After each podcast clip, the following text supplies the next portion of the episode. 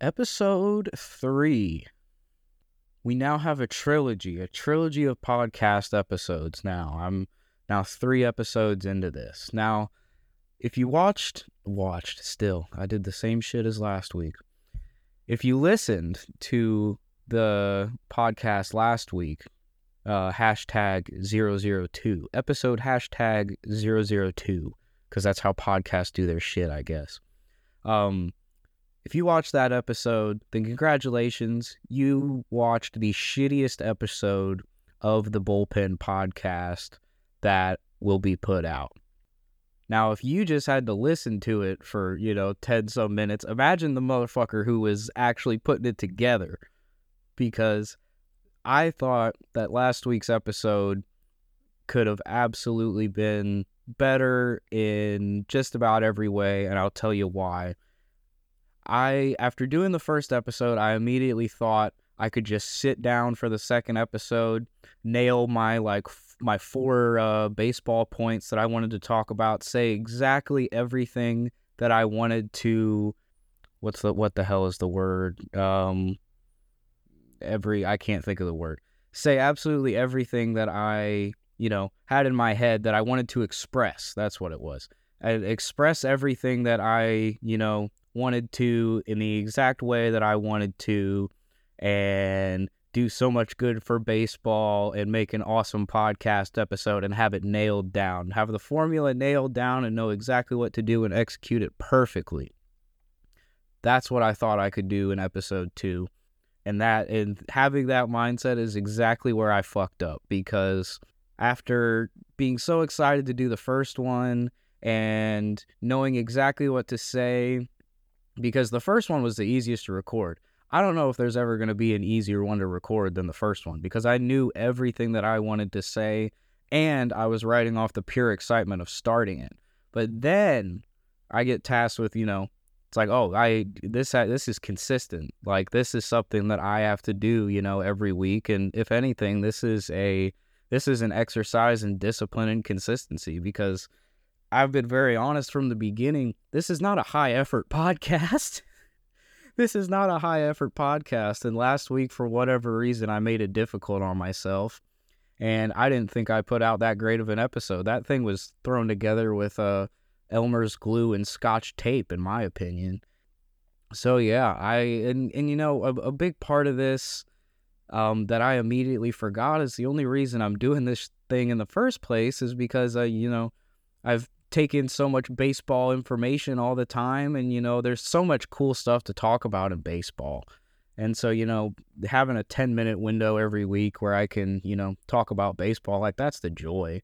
And so i don't know i wanted to share that i managed to get in my own way almost immediately um, with this creative project. And um, i figure you know for me to get the most out of this project is for me to you know just be transparent with how it's you know how it's going you know as i'm doing it. I feel like that's that's an interesting angle to go about with this and it, it kind of gives it another layer i guess. I mean i eh, long story short this is the third episode of this freaking show and in the titles i the episodes are labeled like you know hashtag 003 and the reason for that is because i you know, see so many podcasts now and they have episodes like in the hundreds, in the thousands. Like I I think I saw Joe Rogan is at just shy of 2000 now. It's like, holy shit, that's insane.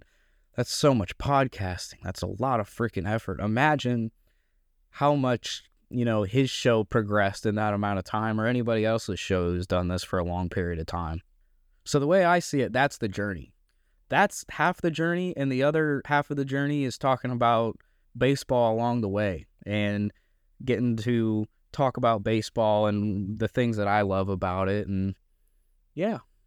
So yeah, got all that out. Um so episode 3 what the hell what are we talking about? What's going on with baseball? All I really want to talk about is Elly De La Cruz. Elly De La Cruz recently made his debut for the Reds. And just like Jordan Walker, who I talked about last week, Um, he's 21 years old. I think he's slightly older than Jordan Walker, if I remember right. But this dude's 21, absolute freak of nature. From what I've seen, he's expected to be good at everything that you can be good at on the baseball field. Oh, goodness! that ball had a family! In game two, his first home run! And right when he got called up, it seemed like the Reds got some kind of spark. In a in a world where everything that I see and hear about the Cardinals for the most part now is negative. Oh my god, especially on Twitter. If you go scroll on Cardinals Twitter after a loss, it is it, it'll bum you out. It'll bum you out so much. And it's like I, I already know the Cardinals suck right now. It's like I already know we're not good. I don't know if we'll even make the playoffs. Who the hell knows? It's like I go on Twitter and I see everything that I already know. It just gets reinforced by people that I don't know or care about. But I Twitter gave me something good this week because I saw a plethora of videos of the Reds having fun, of the Cincinnati Reds having a fun time. And this is I wonder if if the Cardinals were doing better, I feel like I would see that and just be like, ah, ah, ah. You guys are the Reds. I've I've never really liked the Reds. I've always thought the Reds sucked. I I don't care. I've never really cared about the Reds as an organization. I've never really thought much of them. But this was the very first time that I ever like consider it's like, oh shit. Oh shit. Because I see the Reds having fun. The Reds are having fun. And right now, now, okay, I'm recording this on Saturday, Saturday, June 10th. And yesterday, the Reds and Cardinals played, and the Cardinals actually won. So take that into account, right? So keep that in mind. But I saw a few videos of the Reds having fun. And for a short amount of time, I was convinced that Oh shit. The Reds are the Reds are good now. Yep, that's it. The Reds are good now and the Cardinals are at the bottom of the National League.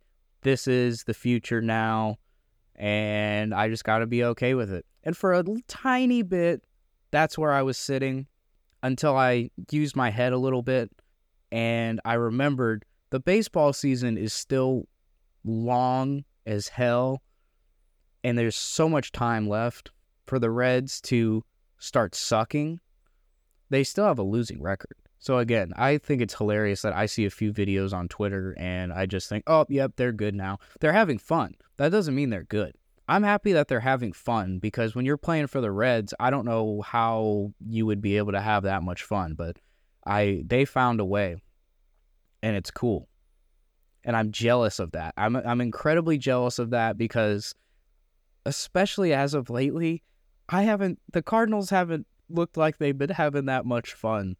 So the Cincinnati Reds are out funning us right now. And I mean, whatever. Like it's it's a fact and it's okay. I guess. It's okay. But the good thing about baseball is it's long as hell. There is so there's what, 3 three more full months left, I think, at least. Because we're in what, June? So we've still got half of June, more than half of June, plus July, August, September.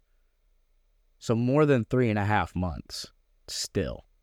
So imagine the Cardinals figure it out, or in an alternate universe, the Reds catch fire because Elly De La Cruz was called up, and this this dude's gonna be so fun to watch. I almost feel lucky that he's in our division because now it's more excuses for me to watch him. Now I say that, and he's gonna be playing against the Cardinals for a while, and he's gonna be good.